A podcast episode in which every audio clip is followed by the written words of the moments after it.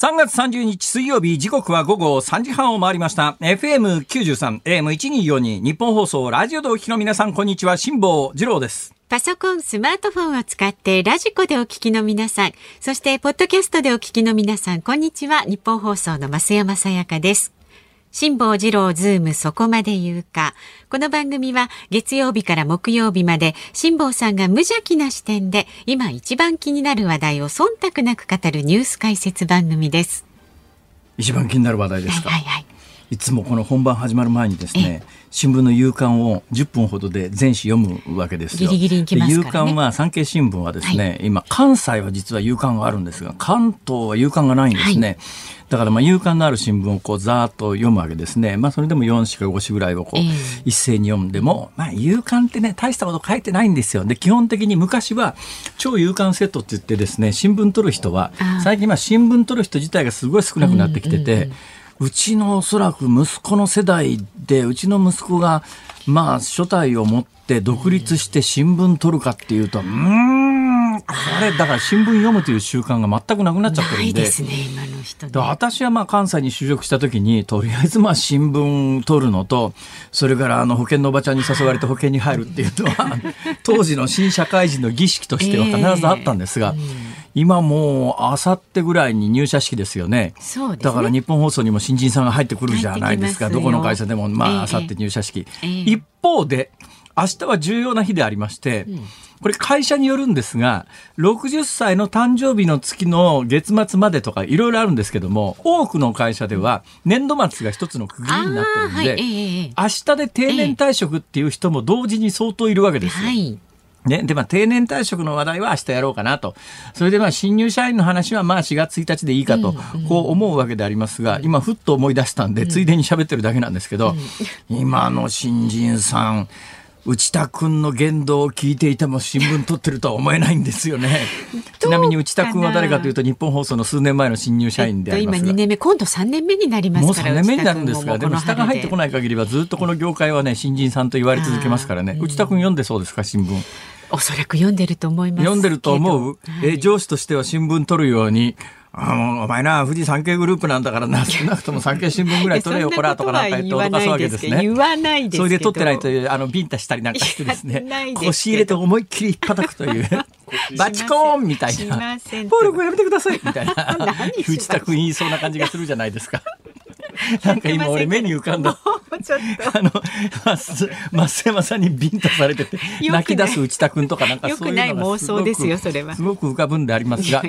まあ新聞最近取る人がそんなことになっちゃってですね、これからの世代多分20年後とか、新聞業界えらいことになってるなとは思うわけですよ。で、まあ、どんどん夕刊、昔は超夕刊セットって言って、長刊と夕刊とほぼ同じぐらいの発行部数があったんですが、だんだん夕刊取る人がいなくなっても長刊だけでいいやと。で、今、長官って、基本、あの、前の日の夕刊取ってない人が多いもんですから、次の日の長官に、前の日の夕刊に書いてあるのと同じことが載ってたりなんかするんで、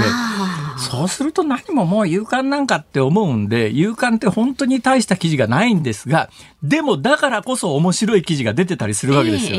多分もう長官に載せるには新聞としてこの記事どうよっていうレベルのものが載ってるんですが、だから夕刊って結構面白いんですけど、今日夕刊を見ていたら、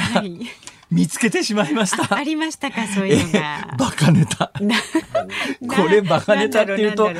これを一面に持ってきてる某 M 新聞には申し訳ないけれどね。どんなネタかというと、しいたけ知ってますか？しいたけ栽培したことあります？一時東急ハンズなんか行くとしいたけの原木とか売っててですね、まあ自宅の縁の下とかに置いとくと勝手にしいたけ生えますよと。で、しいたけのほだぎセットって言うんですかね。だからしいたけの菌。あのしいたけの菌ってやつは、あの毎年こう、しいたけの原木に、しいたけだからしいの木かな。しいの木になるからしいたけだろう、あれは。まあ、そうなんですか？いや、そりゃそうでしょ。しいたけのしになるからしいたけで、松の木になったら松茸、あ、違うか。違いますよ。いやいや、でもあれは松林にでき、な、できるから松茸なんですよ。ね？で、杉に生えたら杉茸でしょ。桜に生えたら桜茸。猿股に生えたら猿股茸みたいな。いいえー、どんどん話は広がっていくわけでありますが。しの木をほだ木にしてですね、そこにこうドリルで穴開けて、しいたけの菌糸を植えるんですね。あれは金ですから、キノコって、キノコ類ってやつは。そうするとそこからこうき、キノコがどんどん出てきて、それをもう刈り取るっていうか取り入れて、まあ乾燥したりなんかして、椎茸は乾燥した方が栄養あるよとか、まあいろいろあるじゃないですか。それで椎茸のほだぎをはい、いろいろこう昔から伝説があって、殴ったらいいとかですね、蹴ったらいいとかですね、えーいろんな伝説があって、ええ。そうしたらたくさん生えるとかっていうのがあって、実際に科学的に、えー今日のその某 M 新聞によるとですね、はい。大分県の農林水産研究所は過去の伝説に従って、えいろいろな、うん、あの言い伝えに従ってです実ねあれあれこれあれこれやってみたところ、ええええ。なんと皆さん驚いてください椎茸の木を、うん。木、木、ほだぎね。ほだぎ椎茸のはい木、あの、小さい電柱みたいなやつですね。小さい電柱というか、ち相当小さいですけど。そう、ですね、モテるあの椎茸のほだぎをええ。ぶったたくと、ええ。ぶったたいて水をまくと、なんと何もしていないほだぎの5倍の椎茸が取れたと。5倍？これすごくないですか？本当ですか？はい。いや、だって一面に新聞に書いてあるんだもん。あそう。なんか1.5倍ぐらいだとどうかなと思うけど5倍もっていうことはねなんか分かりやすく効5倍って果が。すごいっすよね。で、いろいろやってみたそうですよ。いろんな、あの、組み合わせでやってみたんだけど やっぱり最終的にぶったたくのが一番いいということで、へぶったたくとそう5倍も取れちゃう椎茸が。えということで、予言をしておきます。私の必ず当たる予言です。はいえー、アカデミー賞でぶったたかれたあの司会者はいっぱい椎茸が生えてくるでしょう。ちょっとだから金がないですからあそこには、はいあの方にはあ、そうですか。ええ椎の木でもないしあ椎茸じゃないし。そうですねえーいろんなニュースを組み合わせてですね、えーお伝えしているわけでむございますちゃくちゃ。パズルですよそれはもうはあ、そうですか。わかりました。じゃあ今日の夕刊からもうちょっとマシな記事を、お願いします一応ねもうちょっとマシな記事を選んでみますか。はいこれちょっと驚いたんですけどね、同じ M 新聞の社会面に出てるんですけど、パッと見てグラフ見てですね。あこのグラフすごいなと思ったんですよ、はい年度ごとのばらつきはあるんですけども2010年からの10年間の警察に届けられた現金の収落とし物のグラフっていう警察庁のまとめの棒グラフが出てまして、はいこの棒グラフを見ると、まあ、年度で突出しているところが一つ二つはあって、一つ、あの、す少なかったり多かったりするところもあるんですが、大きなトレンドとしてですね、この10年間の間に現金の落とし物が結構増え続けているんです。はいはい本当だ。えー2010年と直近の2019年かなんか調べると、えー、片や140億円ぐらい、直近が200億円ぐらい来てますからそんなに、1年平均で5億円ずつぐらい、全国の現警察に届けられた現金が、ええ。まあ私もですね、たまに財布を落とすことが人生の中で1、2回はありましたね。うん。だから私が落としたあの50億も入ってるんですよ、この中にね時々ほら吹きながらやってますが。まあそれは分かりやすいホラーですけど、えまあ、あの、だから一人で50億落としたら、だいたいこれあの1年間トータルで140億から200億の間ぐらいですから、一人で50億落とす人がいたら、一気にその年だけボーンと跳ね上がっまあ、たりなんかするわけで。としたものが届けられたらってことですよね誰かが。あ、あ、何を言ってんですか？え？私なんかみたいに100円拾っても届ける人間からすると、現金拾って届けない人がいるなんていう発想がそもそもないですから 申し訳ないですけど、基本的にお金は拾ったら届けると。だからみんな届けられているということを過程でねそうか、そういうものの見方もできるな。ということは、このグラフはいろんな見方もできて落とされている現金はずっと同じなんだけど、年々日本人、まあ日本で暮らす人が、えー正直になりつつあるっていう、てそういう分析だってできるよね。そうですよ。物事の分析ってそういうふうに多重的にやらなきゃいけないわけで、うん。えーそうじゃなないということを証明するのは難しいよ、これ。だって実際リアルにいくら落とされてるかなんかわかんないわけだから、これあくまでも警察に届けられた。だからこれ前提として、まあ、実際に落とされてる金額が、例えば500億円としても、えーこれまあ、そのうちの250億円ぐらいがまあ届けられて、250円 5, 5億、200半分ぐらいは懐に入れちゃう人がいるかもしれないんだけれども、そういう人の割合は毎年一定だということを前提に、いろんなことが考えられているわけですね。だから現象面として本当はいくら落とされてるかはわからないけれども、えー警察に届けられてる金額というのはもうリアルに数字が出てきますが、ええええこの10年間で150億円ぐらいが年々ちょっとずつ増えて200億円ぐらいまでこれ安定して伸びてんですよ。これどうしてかって話なんですが。なんで？だからまあ一つの分析としては、ね、先ほど私が申し上げたように、日本で暮らす人が毎年年々正直になっている。正直者になってるというねどうですかね、この解釈は。ちょっと無理があるかもしれないですけど、まあそういう分析だってあるわけですよ。こういうグラフを読み解くにおいてはもしかした。らねただこの新聞が言うには、そうじゃなくて、どうやらですね、うん一つ考えられるのは逆の方向性で考えると、年々キャッシュレスが増えてるのに現金の落とし物増えてるのはおかしくねって話があるんですよ。そうすよね。ると実際にリアルに落とされてる現金の額がいくらかっていうのは分かんないですよ。もしかするとそれは減ってるかもしれない。のかもしれないけども、うん、まあそんなこと言い出したら何もすりようができなくなるから、うん、まあこれはイコールで落とされてる金額が増えているんだろうなということを考えて、それで大口で落とされてる人というのをこうピックアップしていくと一つの傾向が出てきてですね、えー、これは私もね、この年になるとよくわかります。えー、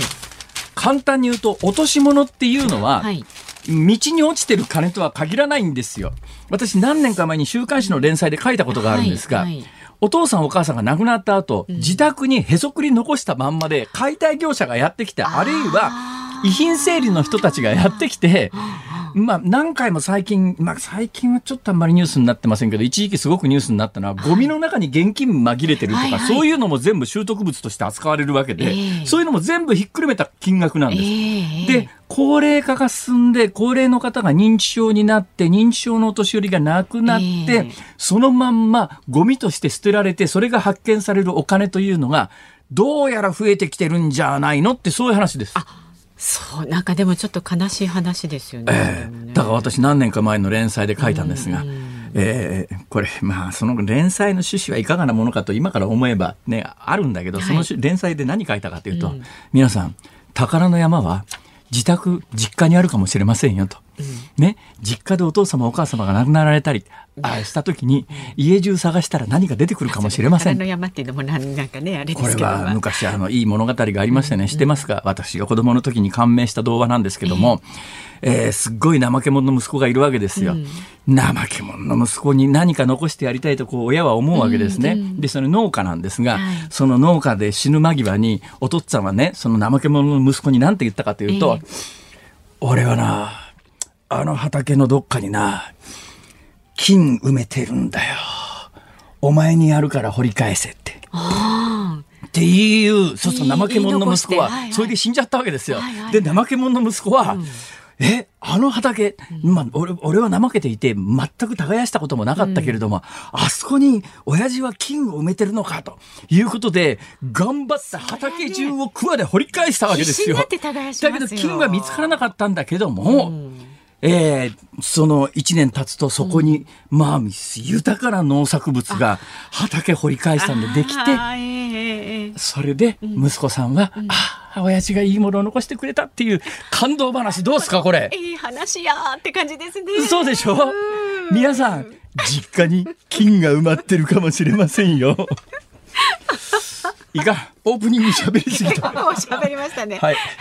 株と為替いきます、えー、今日の東京株式市場日経平均株価反落しました。昨日と比べまして225円17銭安い2万8027円25銭で取引を終えました。期末配当を受ける権利が確定した投資家の売り注文が膨らんだほか今日午後岸田総理大臣と日銀の黒田総裁が会談を行った結果円安に対応するとの思惑から急激に円高が進みまして輸出関連銘柄などで売りが広がりました。期末配当確定したからって先週逆に期末配当の確定日だからって言って株買い買いに行った人がいるって話がありましたが知ってますか？これ株やってる人じゃないと分かんないと思いますがあの配当金ってやつが出るわけですよ、はい、その配当金っていうのは何月何日時点で株を持っていた人が対象になるわけですね、えー、そうするとその日だけとりあえず株持ってると配当金だけもらえるわけですよ、はい、そうするとその日がもう確定してますから、はい、その日の直前に株買ってそれで配当をもらう権利だけもらってそれでもうあのあと売っちゃうっていう。それでもいいんですね。それでもいいんです。制度的にそうなってますから、どっかのタイミングでこの日のあの株主に配当金を上げますって、で株主優待サービスなんかも同じ基準ですから。だから株主優待サービスで、ね、牛丼屋のただけもらっちゃおうみたいな人はみんなそういう手を使うわけで、えー、そういえば私最近知り合ったとある人が、えー、とある人の知り合いが株主優待だけで生きてるっていう人で。はい、まあそんなことはいいやもう。はい、えー、で為替相場は現在1ドル121円70銭付近で取引されています。昨日のこの時間と比べると1円80銭ほど円高になっています。さあ、ズームそこまで言うか、この後は昨日から今日にかけてのニュースを振り返るズームフラッシュ。4時台には月1レギュラーになりました。航空旅行アナリストの鳥海高太朗さんに4月1日から始まります観光支援策の地域ブロック割を解説していただきます。番組ではラジオの前のあなたからのニュースに関するご意見お待ちしております。取り上げてほしいニュース、そしてね、えー、辛坊さんのこのオープニングのね、トークに関する感想、ツッコミなんかも結構ですので送ってください。メールは zoom zoom アットマーク 1242.com 番組を聞いての感想はツイッターでもつぶやいてください。ハッシュタグ漢字で辛坊治郎、カタカナでズーム、ハッシュタグ辛坊治郎ズームでつぶやいてください。で、今日のズームミュージックリクエストは、そうですね、久しぶり、久しぶりに実家に帰って聞きたい曲。久しぶりに実家に帰った時に聞きたい曲。はいわかりました。こちらもズームアットマーク 1242.com。なぜその曲を選んだのかね、理由も添えて送ってください。お待ちしております。ニッポン放送ズームそこまで言うか。このコーナーでは辛坊さんが独自の視点でニュースを解説します。まずは昨日から今日にかけてのニュースを紹介するズームフラッシュです。昨日行われたロシアとウクライナの停戦協議でロシア側は首都キエフ近郊での軍事活動を大幅に縮小すると表明しました。これについてウクライナのゼレンスキー大統領は我々を滅ぼすために戦い続ける国の代表の言葉を信じる根拠がないと述べました。日本政府は昨日ウクライナの首都のキエフの呼称はロシア語に由来するとしてウクライナ語の発音に近いキーウに変更する方向で調整に入りました。岸田総理大臣は昨日物価高騰の影響緩和のため総合緊急対策を来月末までに取りまとめるよう関係閣僚に指示しました。この総合緊急対策は原油の高騰対策や穀物などの食料品対策中小企業の資金繰り支援そして生活が困窮する人などへの支援の4つの柱になるということです。国民民主党は昨日全国幹事会をオンラインで開き夏の参議院選挙に向けて政治団体ファーストの会と合同選対本部を設ける方針を確認しました。候補者の相互推薦を含め4月1日にも合意文書を交わす見通しです。新千歳空港など北海道内の7つの空港を運営する北海道エアポートは昨日資本正資金90億円の調達枠を確保したと発表しました。コロナ禍での旅客需要の下振れに備えて経営基盤の強化を図ります。日本スポーツ振興センターは昨日スポーツ振興くじトトとビッグの2021年度の売り上げが過去最高およそ1131億4900万円に上ったと発表しました。来年4月から高校で使われる教科書の検定が終了し選択科目として新たに導入される日本史探究世界史探究などの教科書が昨日公開されました。暗記だけではなく主体的対話的で深い学びを実現するため探究というキーワードが入った科目が新設されます。兵庫県尼崎市の教育委員会は私立小学校1校が今年の春までの4年間他校の印鑑を誤って印刷した卒業証書を渡していたと発表しました。印刷データを取り違えたとみられ今年の卒業生がミスを見つけるまで誰も気づかなかったそうです。最後のニュースえー、って話だよね。えー、ですよね、えー、でもまあ気がつかないね。私もその卒業証書に押してある学校の印鑑なんか見たことないからね。そんなの確かめないですよ。だから4年間気がつかなかった。なんで4年間そういうことが起きちゃったかというと、はい、そのコンピューター上でそういうのを印刷するソフトかなんかを使った時に、うん、印刷をサンプルのままそのままやっちゃったんだって。で、4年間、4年間で500人ぐらいに配られたんだけど、今回はその500人全員に、あの、訂正済みのやつを持って誤りに来るらしいけども、もうはっきり言って、俺なんかどっちでもいいよ、そんなもんって。まあでも一応ね。まあ、印鑑社会だからね。で、この印鑑、うん、いるのかっていうとですね、私本当つくづく思うんですけど、はい。もう時効だから言いますよ。時効だから言います、えー、もう30年ぐらい前の話です。本当に時効です。それもね外国だったかな？国内だったかな？それすら曖昧なんですけど、うん、なんかでハンコつかなきゃいけないことになったんですが、はいはい、それがなんかね自分のハンコじゃないハンコがなんか要求されてたわけですよ。だけどそんなハンコないっていう状況の時に、うん、いいやもうと思ってその辺のペットボトルの蓋に手肉つけてペタッと押して提出したけどバレなかったことあったよ。ちょっと。だからそんな見てやしねえんだよ、それ。俺も時々ね、ハンコない時、ペットボトルの蓋に手肉つけて押してやろうかと思う時あるのに。わかりますよ、それは。ダメですよ。え、ダメですか？え、だから時効だって言ってんじゃないですか。まあまあね、そうですね。はい。えー、えー、まあそんなこんなもあります。はい。えー、キエフを最近テレビなんかでキーウと、だんだんね、キーウにしてるところありますね。はい、これね、あの、かつて、例えばですね、えー、ミャンマって、今、ミャンマーって言いますよね。あそこも私は教科書的にはビルマって、はい、ビルマって教わったんですけど、でもやっぱりあの、なんか、まあ、全世界的な傾向として、軍事政権等々がつけた名前みたいなものはやめようとかですね、歴史的に西側とか、あの、いわゆる植民地支配したようなところが勝手に呼んだところの名前が定着しちゃってるから、まあ、民族意識というのが広がってくる中で、名前変えようとか。それで言ったら日本だってね、全世界的にはジャパンとこう言われてるわけですけども、はい、まあ、あの、これ言い出す人は誰もいませんけど、いや、これは日本だろうと。ジャパンはやめて日本にしてくれっていう、そういう運動があってもおかしくはないんだけれども、まあ今、キエフとキーフはもっとデリケートで、うん、キエフというのはロシア語読みだと、うん、えー、ウクライナではキーフなんだ、だからキーフにしてちょうだいっていう、うん、まあそういうことで、えー、テレビなんかはもうキーフに軒並み軒並みじゃないか順次変えているけれども、ねはい、ただ今日の時点ではね、うん、えー、いわゆる大手新聞というやつが全部まだキエフ表記のまんまなんですよ、うん、だからここ変わらないとなかなかキエフに変わっていかないかなと思いますが意外と新聞って保守的なのねっていう感じはぶっちゃけしますけどね、えー、まあ逆にテレビなんかが自由に乗りすぎるっていうところもあるのかもしれないですが私なんか所詮名前なんか名前だろ記号だろとかって思ってるタイプなんでそんなにあんまりこだわりがないんで。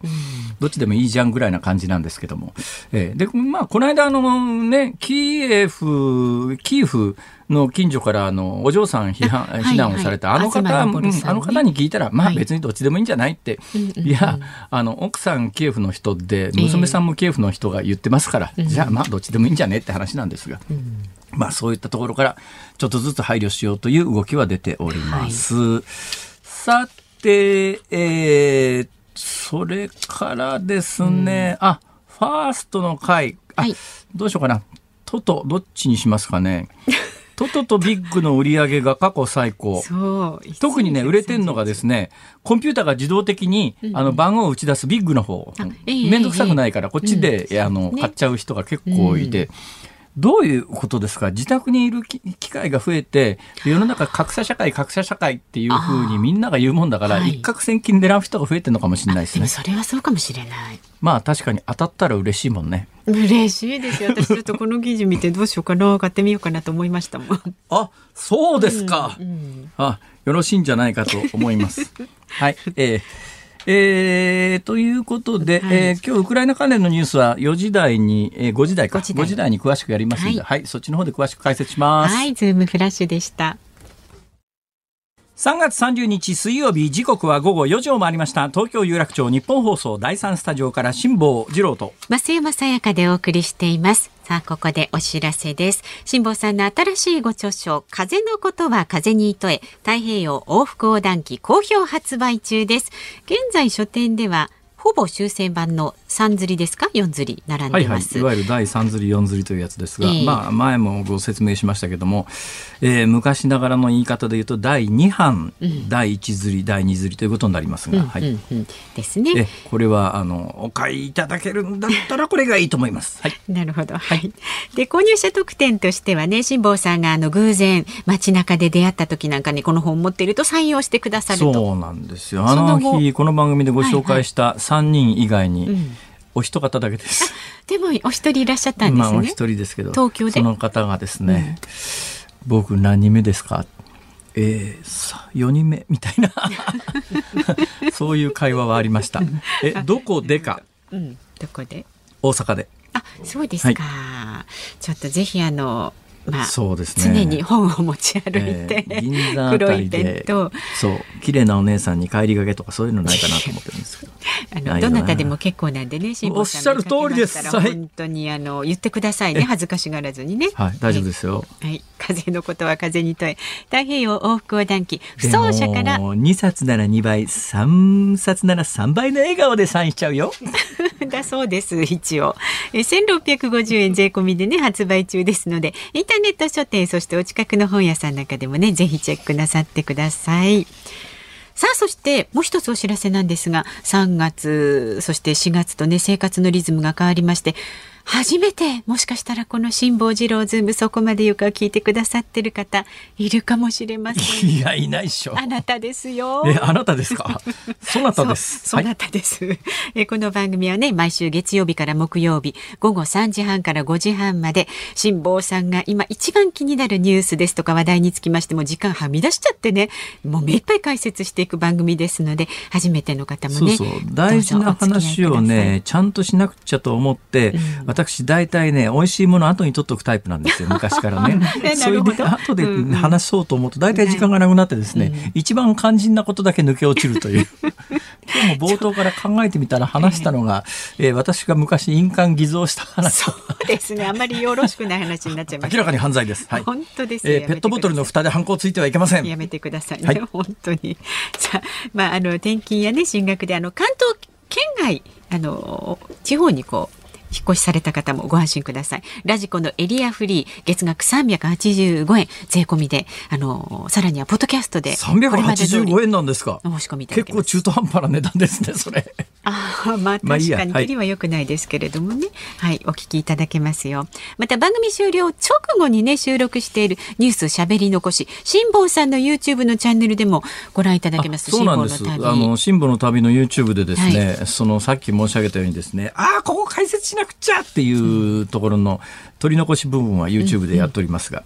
どうなんですかね？これ正式にこの番組のオンエアを YouTube に上げるというような話ないんですかね？というのが、はい。結構違法の YouTube で上がってるって話は各地行くと特にね全国公演に行くと、ええ。聞いてますよ YouTube で毎日って。いやいやそれ違法でしょ？みたいな。そうですね。ポッドキャストで聞いていただけると。としてお考えになったらいかがなものかということで、あ、今なんかあの構成作家の鍋谷君がえー鋭意話を進めておりますというメモが回ってきましたけれども、そういうことなんですね。えええーそういうことになっております。ただまああのね、まあ本当は違法行為だから怒らなきゃいけないんだけど、正直言って私の番組をそうやって熱心に聞いてですね、えー編集して毎日アップしてくださる皆さん、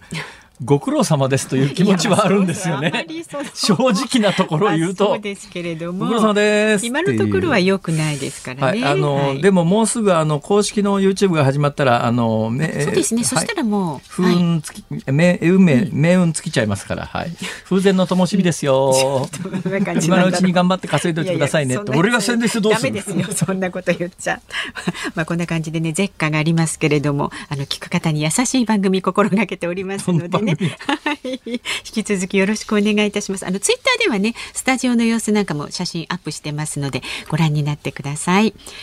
さあ、えーメール引き続きお待ちしております。ズームアットマーク 1242.com。感想は、ハッシュタグ、辛坊治郎ズームでつぶやいてください。今日のズームオンミュージックリクエストはですね、久しぶりに実家に帰った時に聴きたい曲、理由も添えて送ってください。お待ちしております。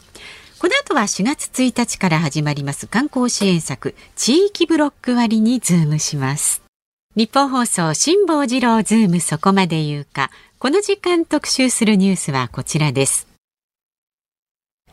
観光支援策地域ブロック割開始へ。観光庁は4月1日から旅行代金の一部を補助する県民割の対象地域を関東、近畿など6つのブロックに分けてブロック内の旅行を対象にすると発表しました。新型コロナワクチンを3回接種済みか、検査結果が陰性であることを条件としていて、4月29日チェックアウト分までの旅行が対象だということです。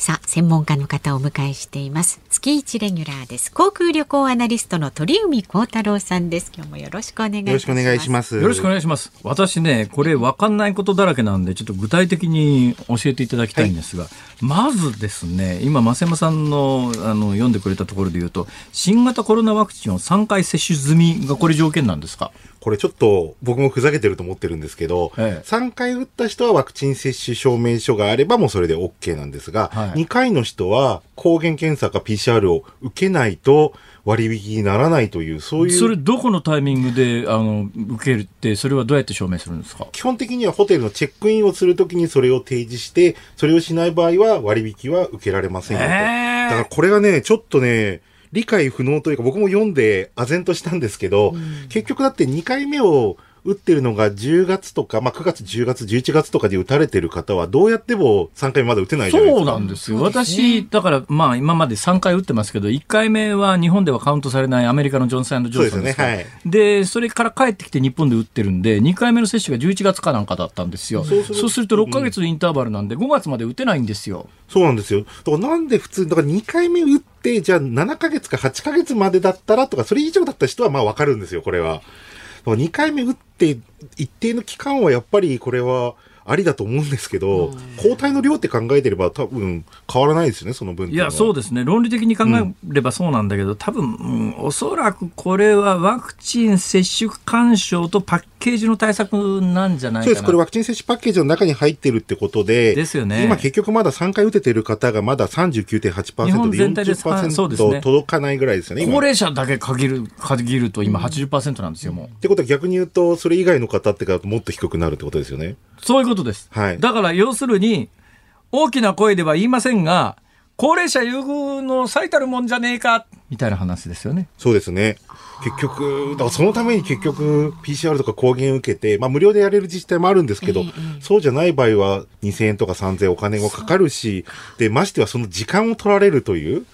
そういったところっていうのは非常にこれ、もう不可解というか、全くお役所仕事だっていうところで、結局来てほしいって言っても、これがあるんだったらもうやめちゃおうって言ったら、これが一番良くないケースですんで、えー、少なくとも2回目打って、まあ8ヶ月超えちゃった人は、まあそれはしょうがないと思いますけど、7ヶ月、8ヶ月までは有効にすべきだというふうに思います僕も今日言おうと思ってたことまさに辛坊さん先に言ってくださったんで。いやいや、これ接種証明はどうやって証明するんですか？えっとですね、日本の場合結構緩くてですね、ええ、あの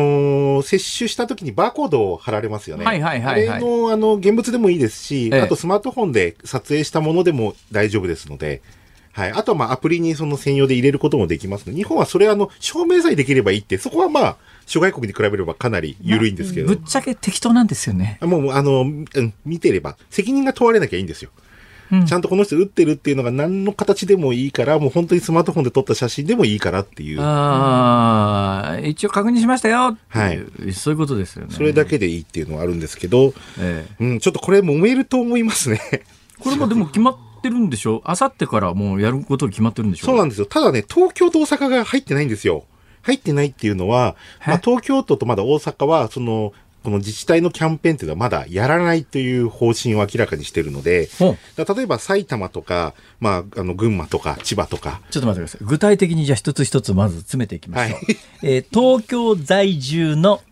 東京在住の40歳の、えー、ご夫妻ともに40歳だとして、うん、その人たちが東京都内に旅行に行きたいときは？使えません。え使えないの？はい。東京都がやってないので。東京都やってないんですか、まだスタートしてないので。えー、じゃあ、長瀞で秩父に埼玉県に行きたい。はい。えー、これ、東京都の人は使えなくてですね。え？実は群馬、千葉、山梨、長野の人は使えるという。なんかこれ、相互利用的な感じで、うん、その相手をやるところは、その隣のところは大丈夫なんですけど、埼玉の場合、なぜか群馬、千葉、山梨、長野が大丈夫で、で、栃木もダメで、茨城もダメで。ちょ、ちょ、ちょ、ちょっと待ってください。じゃあ、じゃあ、ちょっと待ってください。えー、っと、北関東の群馬の、水上温泉は群馬じゃねえか。水上群馬ですよ。じゃあ、はい、あの、東京都在住40歳夫婦が、群馬県の水上温泉に行きたい。ダメです。え、なんで？これはあの、自治体が決めていいんですけど、あの、相手がやってないところは、なんか弾いてる傾向があります。僕もちょっと今日行けるところもある。るんですか？東京はほとんどないです、逆に。え東京の人はほとんどダメ？ほとんど使えない。どこも行けない？どこも行けないです。神奈川も確か、あの、今後のやる予定ですけど、一応今の今のところ入ってないので。わかりました。じゃあ条件を変えます。はいえー今東京はほとんどダメということが分かりましたので、埼玉県在住夫婦揃って40歳の人が、えー同じ埼玉県のえー、飯能河原に バーベキューに行きます。泊まりで。しっかり使えますね。しっかり使えます。はいどのぐらい使えるんですか？いくらぐらい割引になるんですか、えーと大体1万円以上で50%、5000円分ですね。それと、あと、まあ、クーポン券が2000円、まあ、出るところもあるので、まあ、あの、大体5000円出るというふうに考えていただけそれはどういうふうに予約したら出るんですか？えっ、と、インターネットの方で、あの、ええ。予約サイトありますよね。はいはい。でそこにクーポンがあって、ええ。でその、要はあの、クーポンってその県民の人だけ使えますとかっていうのが、あの、登録の住所を見て、この人は適用可能、この人は適用除外っていうのが。あ、それはもうあのインターネットの旅行サイトで自動的に向こうが選別してくれるえっ、と、わけですね。向こうっていうか、そのクーポンリストが出てくるので、この人使えますって、まあ、そのクーポン取得すれば割引が適用できるという。ほほ東京の人はほとんど使えないです。僕も今調べてみましたけど。いああ、そうですか。はそれは誰のせいですか？や、それはあの、東京都のせいだと思います。東京都のせい。東京都はもともと GoTo と同じタイミングで始めるっていう表明を小池都知事が去年の秋してるんですよ。ええそれで結局 GoTo 始まらないじゃないですか。はい。なので、えっ、と、今のところやる意味の話は一つももう上がっていないという状況ですよね。えーじゃあ、関東で東京以外にお住まいの、特にまあ、これ、ラジオは関東のローカル局なん、ローカル局って言っていいんですか？まああの首都圏首都圏、首都圏の皆さんに聞いていただいているラジオなんで、えー東京がダメは分かりました。東京以外の首都圏の皆さんはどう、どうしたらいいえっ、と、ですか、県内についてはほとんど埼玉、群馬、千葉、えっ、と、栃木も確かあったと思います。今神奈川抜けてる神奈川もやります。神奈川も抜けてるはい、あります。っていう形で、栃木なんか逆に県内のみしかや、今当面はやらないって言ってるところもありますし、はい隣接県までやります。埼玉とか、群馬、千葉、山梨じゃあちょっと条件を変えますはい。え神奈川県在住40歳のご夫妻が、えー秩父の長瀞に行きたい。えっ、と、秩父は確か除外になってましたね。埼玉はまだ、え神奈川県民除外になってます。そういうことなんですか、うん、なんかね、え？まだ相手がね、そうなんです。だから、一個一個見ないと、わからない。わかんないんですか？それはまあ48都道府県全部、あの、さすがの 専門家でも覚えてるはずがないんで、それは一個一個調べなきゃいけないということですね。はい、そういうことになりますね。あちゃーうわー、めんどくせ。じゃあ、じゃあ、じゃあ、じゃあ、ちょ、ちょっと聞きます。はい埼玉県民40歳夫妻が、青森の弘前の桜を見に行きたい。これはダメですね。ブロックが違う、エリアが違いますんで。ブロック内で完結しなきゃいけないんですか？えっ、と、島民、県民割っていうのは、基本的に今度4月1日から拡大はあくまでもその全国をブロック分けしたものが対象になるので、だからそのブロック内しかダメなので、当然、えー東北の場合は北海道、東北が一つのセットですので、で、あのーダメですね。え、北海道、東北が一つのブロックになりましたというのは、要するに北海道、東北の道県にお住まいの皆さんは、その道県でどっか旅行行くときは使えますよということですか？使います。それで、うん。で、今、埼玉の情報今確認しましたけど、埼玉が使えるのは埼玉、群馬、千葉、山梨、長野。以上です。ははだからもうはっきり言ってもう一件ずつ自分が行きたいなと思った県、例えば神奈川で神奈川県県民割ってあのインターネットで検索してもらうと、そこで使える県が出ますので、もう一個一個変わりますし、でこれ埼玉のちょっと今事例を見てみますと、他の県がまた千葉、あの、神奈川が始めたら神奈川も入れるよ的なちょっとニュアンスがちょっと感じるので、じゃあ、これでどうでしょう。神奈川県の、えー内陸部に、北の方にお住まいの方が、週末を使って一泊二日で、横浜中華街にうんご飯を食べに行きたい。同じ神奈川県同士で。はい。えっ、と、これはあの宿泊の場合ですけど、一応あの4月中旬ぐらいじゃないかなと神奈川は。へ、えっ、と、4月6日ですね、神奈川については。から、えっ、と、できます。基本、あれですか、要するに、まあ、東京や大阪みたいに花からやらないところを除いてやるところに関して言うと、ブロック内の移動で、まあ、それもあの条件があるけれども、確実に聞くのは、同じ県内の移動であるとかっていうことですね。神奈川については、今出てるのが4月6日からスタートで28日までなんですが、当面は神奈川県在住者のみで利用できますと。それで状況を見て、それを近隣の県に拡大をしますので、その発表はもう少しお待ちくださいという表記になってますね。というようなこと全部すべてがやっぱりあのさっき一番最初大前提で話した新型コロナのワクチンを 3, 3回打ってる人は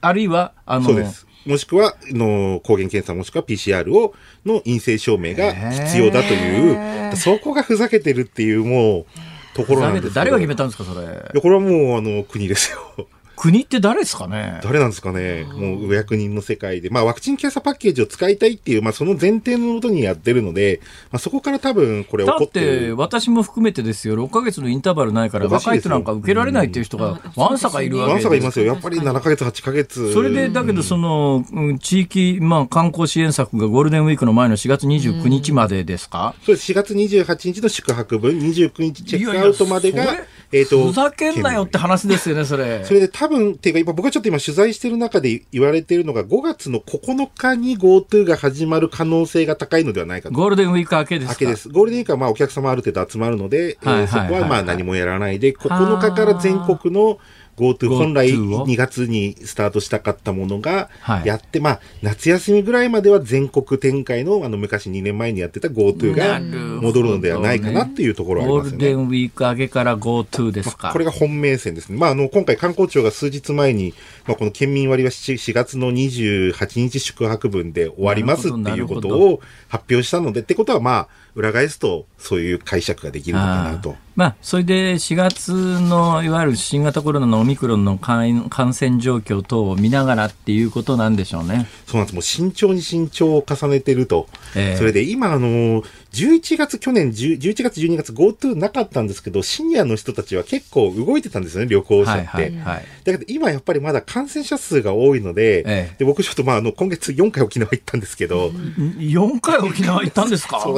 なんで全部仕事です。一回はあの前回の放送で話した石垣島でお弁当のコンテスト iPad の iPad の写真が出てきたぞ。はい、そうなんです。それであの6種類のお弁当をあの、審査をしてという、はい、あの、ことで。どれがグランプリですか？グランプリはね、あの、サンドイッチですね。石垣牛の牛肉を使ったサンドイッチで1000円ぐらいですけど。真ん中にドーンとお肉が入っていって、お野菜もいっぱい入っていて、それ卵ですかね？そうです、卵ですね。いいお仕事ですね、これ。そうなんです。これ本当に、あの、美味しいお仕事っていう。食い肉だけでお金もらえたりするわけですね？あの、少し、あの、まあ、旅費も あれでした。そのまま、あの、小浜島の方に、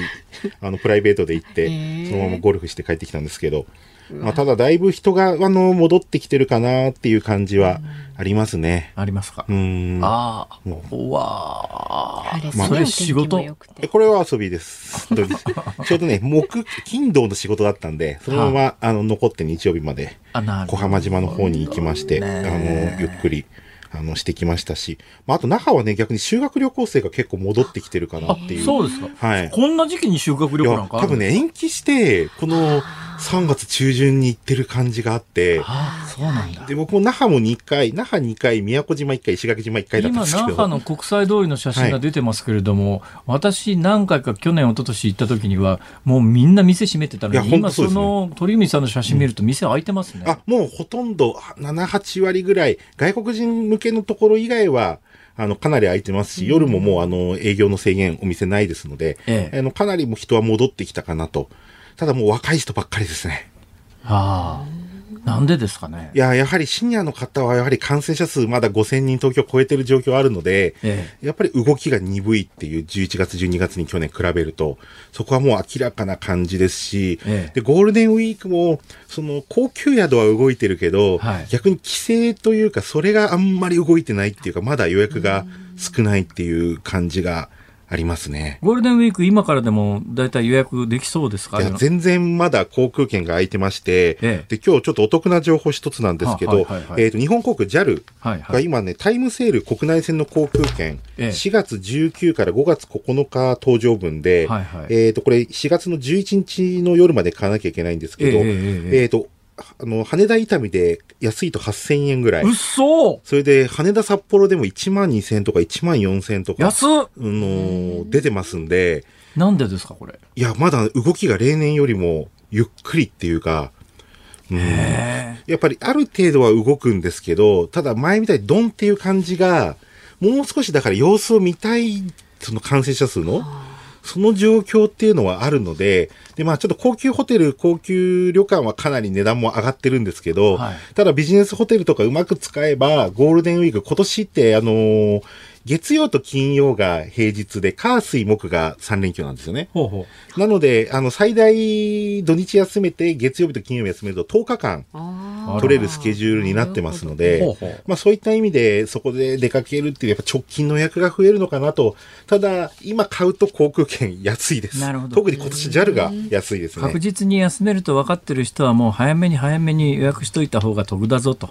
今なら安いチケット、だけど今 JAL の話してくださいましたけども私なんかの世代のイメージで言うと飛行機の運賃なんか JAL も ANA も同じだろうってなんとなくそういうイメージがあるんですが今もっとだいぶ違うんですね。えっ、と、もう日によってと便によって ANA の方が安い時もあれば JAL の方が安い時もあって、ええ。ゴールデンウィークはその今の割引運賃は JAL の方が数千円 ANA より安いかな。鳥海さんなんかはあれですか？あのそういうのは綿密に比べていくんですか？えっ、と、まあ、仕ゴールデンウィークかっちゃってるから高くてもいいいやいやいや、僕はもう安い方だと、できるだけマイルが取れるかがやっぱり、繁忙期は特に。はあ。マイルで使える便を探すっていうのが、むしろ一番大きいところかなっていうのはありますよね。ほほまあ、それとあと逆に近場だったらもう新幹線の方が逆に、あの、ゴールデンウィークなんかは大阪とか広島ぐらいまでだったら新幹線の方が安いことの方が多い。ので、まあ、そういった使い方も当然しますし、ほ新幹線で普通運賃ってそんな高くないじゃないですか。はいはいはい。あの、飛行機と比べると多分半分ぐらいの価格になってるので、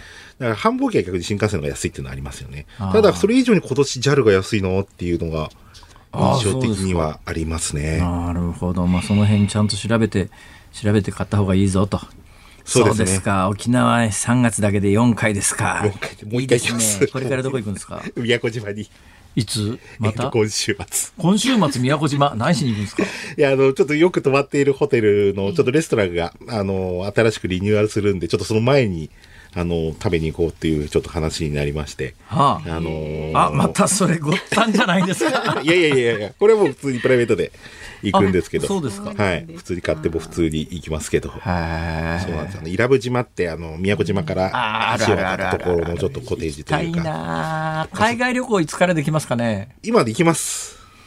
え？今もう全然行こうと思えば行きます。あ、そうですか。でむしろ今4月5月が行きやすいというか、ええまあ、あの、ウクライナ問題で原油がすごい上がってしまうので、はいはいで、それの、いわゆる燃油サーチャージに、まあ、転嫁されるのが6月以降になると思うんですよ。そうなんですか？うんまだ、えっ、と、2月3月の原油の平均価格が、えー6月以降の購入分から来るので。なるほど。だから、えっ、と、夏に今、このままの状態が続けばという前提ですが、えー、夏に旅行行くんなら5月までに必ず航空券を買ってくださいと。燃油サーチャージって航空券買った時点での値買った時点で段でいいんですか？決まります。あら、そうなんだ。なので、例えば8月ぐらいに旅行計画、ええ7月、8月、そしたらもう絶対に5月中に買って5ください。月中にと。よーしさあ、月一レギュラー、レギュラー高級航空旅行アナリストの鳥海幸太郎さんでした。ありがとうございまありがとうございました。ニッポン放送辛坊治郎ズームそこまで言うかをポッドキャストでお聞きのあなたいつもありがとうございます増山さやかですお聞きの内容はポッドキャスト用に編集されたものです。辛坊治郎ズームそこまで言うかはラジオの FM93 AM1242 に加えてラジコでもお聞きいただけます。ラジオラジコではポッドキャスト版にはないコンテンツが盛りだくさんアトムさん吉田由紀ちゃんの中継企画さらに辛坊さんが「夕刊フジ」の気になる記事を解説するコーナーそして辛坊さんが聴きたい曲をお送りする「ズームオンミュージックリクエストなどポッドキャストでは聞けないあんなことやこんなことがいっぱいです。ポッドキャストを聞いた後はぜひラジオラジコで辛坊治郎ズームそこまで言うかをお楽しみください。3月30日水曜日時刻は午後5時を回りました。辛坊治郎です。日本放送の増山さやかです。この時間はズームオンミュージックリクエストをご紹介していきます。はいありがとうございます。ありがとうございます。今日はですね、久しぶりに実家に帰った時に聞きたい曲です。はい。まず東京都のラジオネームウィンタースさんですね。今日の大喜利リクエストは生き物係帰りたくなったよです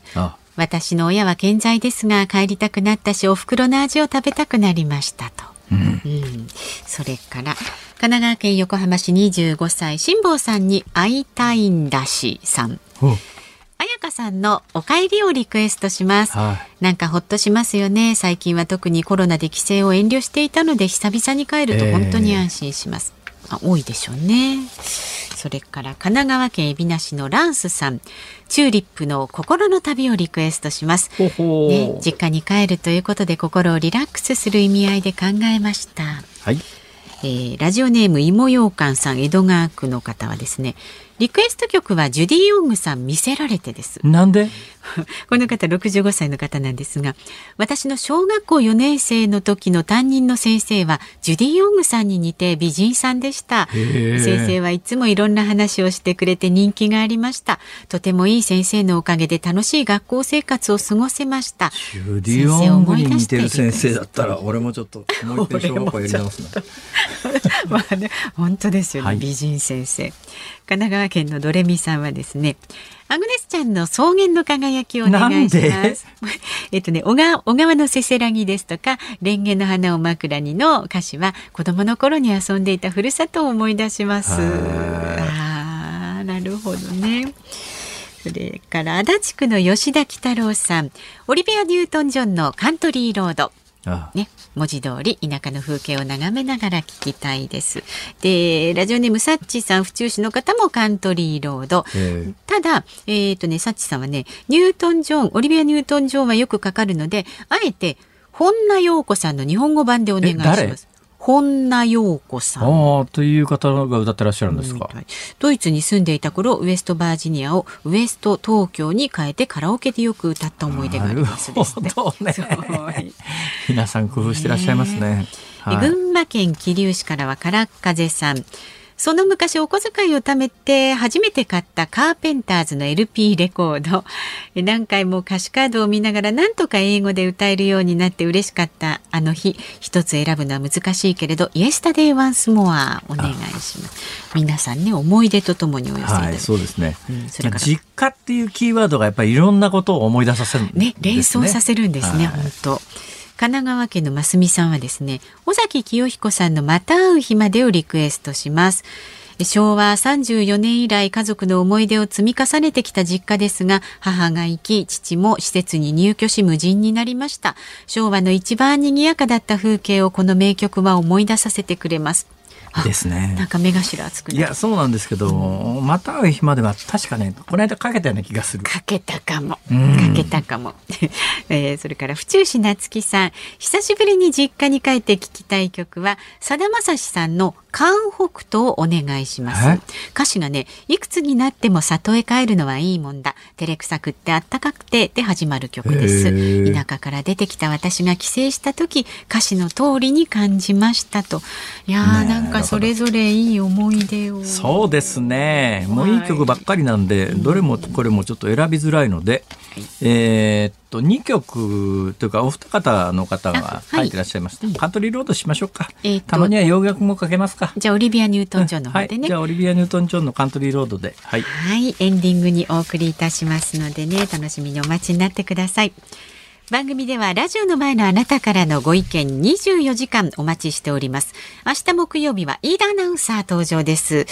飯田さんはですね4月1日日本放送でも入社式行われますがある大役をねこう担ってどんな大役？活躍されますので。社長の代わりに新人に訓示するとか そういうやつ。明日聞いてみましょう。辛坊さんへのニュースに関するね質問飯田君への応援メッセージなどもお待ちしております。分かんなかったら応援しようがないだろそれじゃあ。想像してください。あそうすか。メールはズームアットマーク一二四二ドットコム。ツイッターはハッシュタグ辛坊治郎ズームでつぶやいてください。メッセージお待ちしております。辛坊さんが独自の視点でニュースを解説するズームオン。今日最後に特集するニュースはこちらです。ロシアとウクライナの停戦協議中立化条約の提案か。ロシアによるウクライナへの侵略をめぐり両国の政府代表団による4回目の対面での対面での停戦協議が29日トルコのイスタンブールで開催されました。終了後ロシア側の代表はウクライナの中立化に関する条約の提案をウクライナ側から受けたことを明らかにし持ち帰って検討する考えを示しました。これを受けて松野官房長官は今日午前の記者会見で具体的な停戦に結びつくかは依然不透明だとの認識を示しました。はい、えー、ということで、えー、戦争が始まった当時は多くの軍事の専門家は、まあそんなに長いことウクライナは持たないだろうという意見の人が多かったんで、私もまあ正直なことを言って、両国の戦力の差からすると、ウクライナ全土をロシアが面で抑えることは不可能だけれども、うん、点と線という形で都市部を抑えていくことは十分考えられるので、一旦はどっかでロシアがあの戦争の勝ったという宣言をして傀儡政権作るような局面が来るかもしれないとは思っていたんですが、えー、えー、そうならない感じがだいぶ濃厚になってきましたね。それだけやっぱりウクライナの抵抗が、はい、あのまあ、簡単に言うとよく頑張ったって感じですよね。これもあっという間に制圧されてたら、えー、ウクライナ全土がロシア化して、えー、傀儡政権が作られて、で今もうすでに始まってますけれども、ひどい話がですよ、はい、まあ、日本があの太平洋戦争第二次世界大戦負けた時もそうなんですがシベリア抑留って言ってですねもうたくさんの日本人がシベリアのあの寒い中食べ物もない中でですね、はい、大勢の日本兵が日本に返してもらえないで死んじゃったんですが、同じようなことでどうやらウクライナから今続々一般の人で避難した人たちを中心にですね、うん、シベリア方面に運んでんじゃないのと。このシベリアに運ぶということでいうと私鮮明な、鮮明に覚えてることがありまして、はい、あれは1980年代の半ばでソ連が崩壊する5年ぐらい前なんですが、えーはい、まさにキエフに取材に行ってたんですよ。で、キエフに取材に行ってて、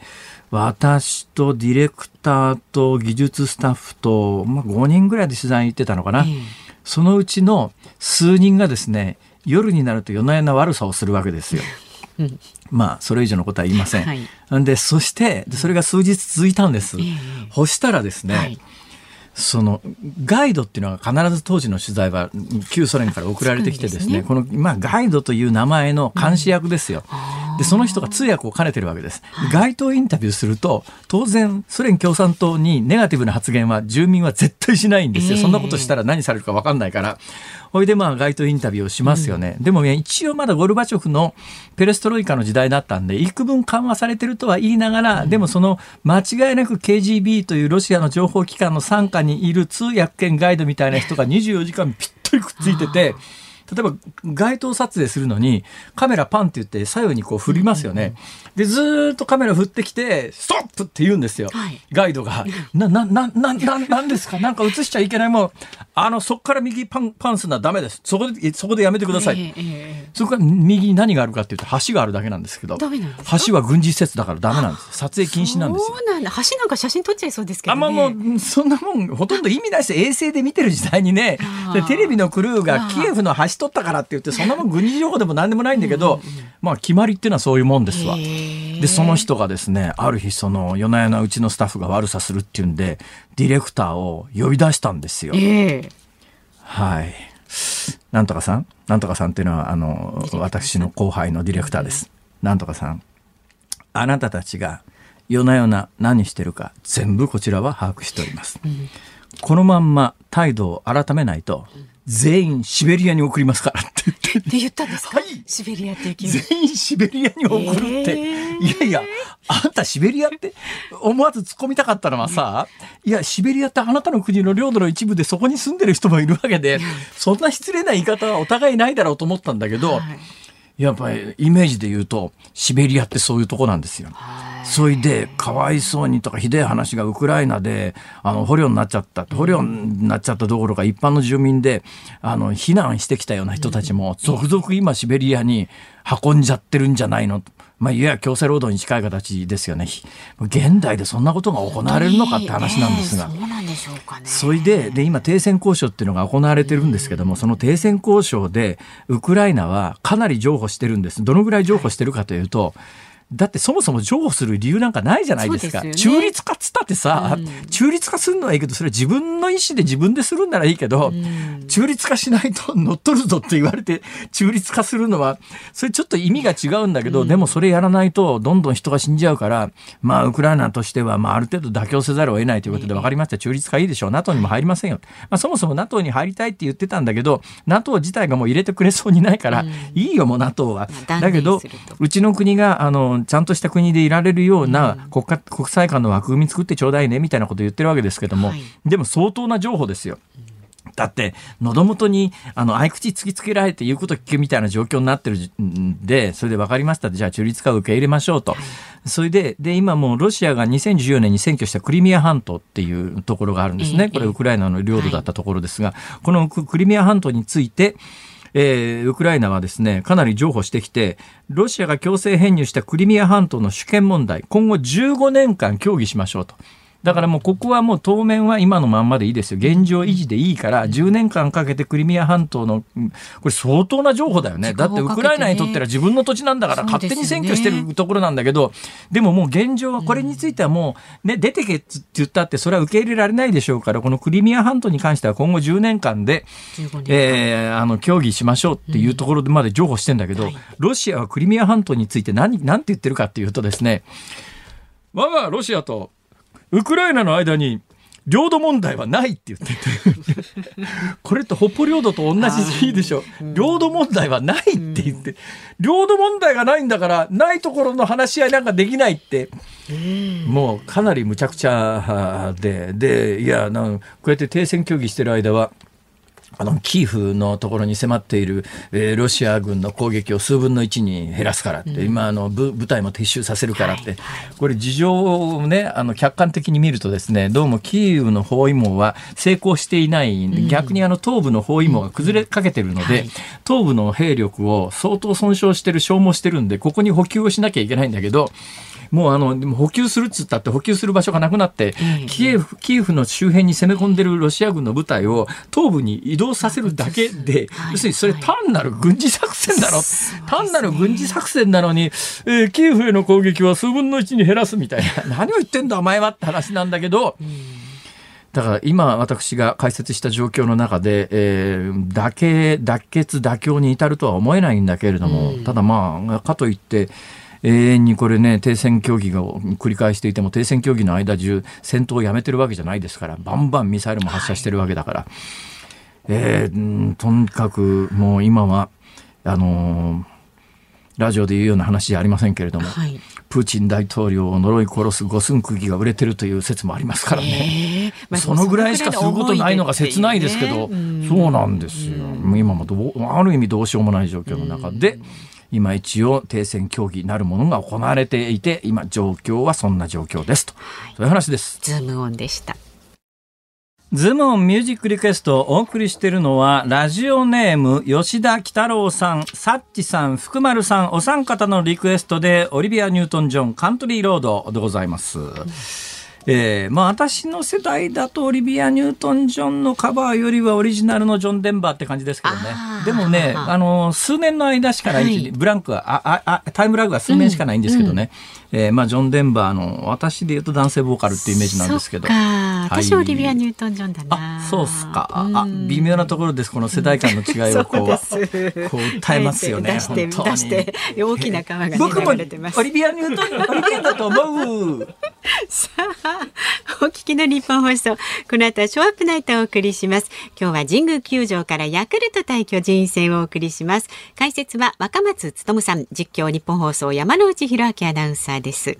明日の朝6時からの飯田浩二の OK 工事アップ。コメンテーターは、明治大学准教授で経済学者の飯田康之さん。ロシアによるウクライナ侵略停戦交渉の行方につきまして、えー、防衛研究所戦士研究センター主任研究官、千々和康明さんに伺います。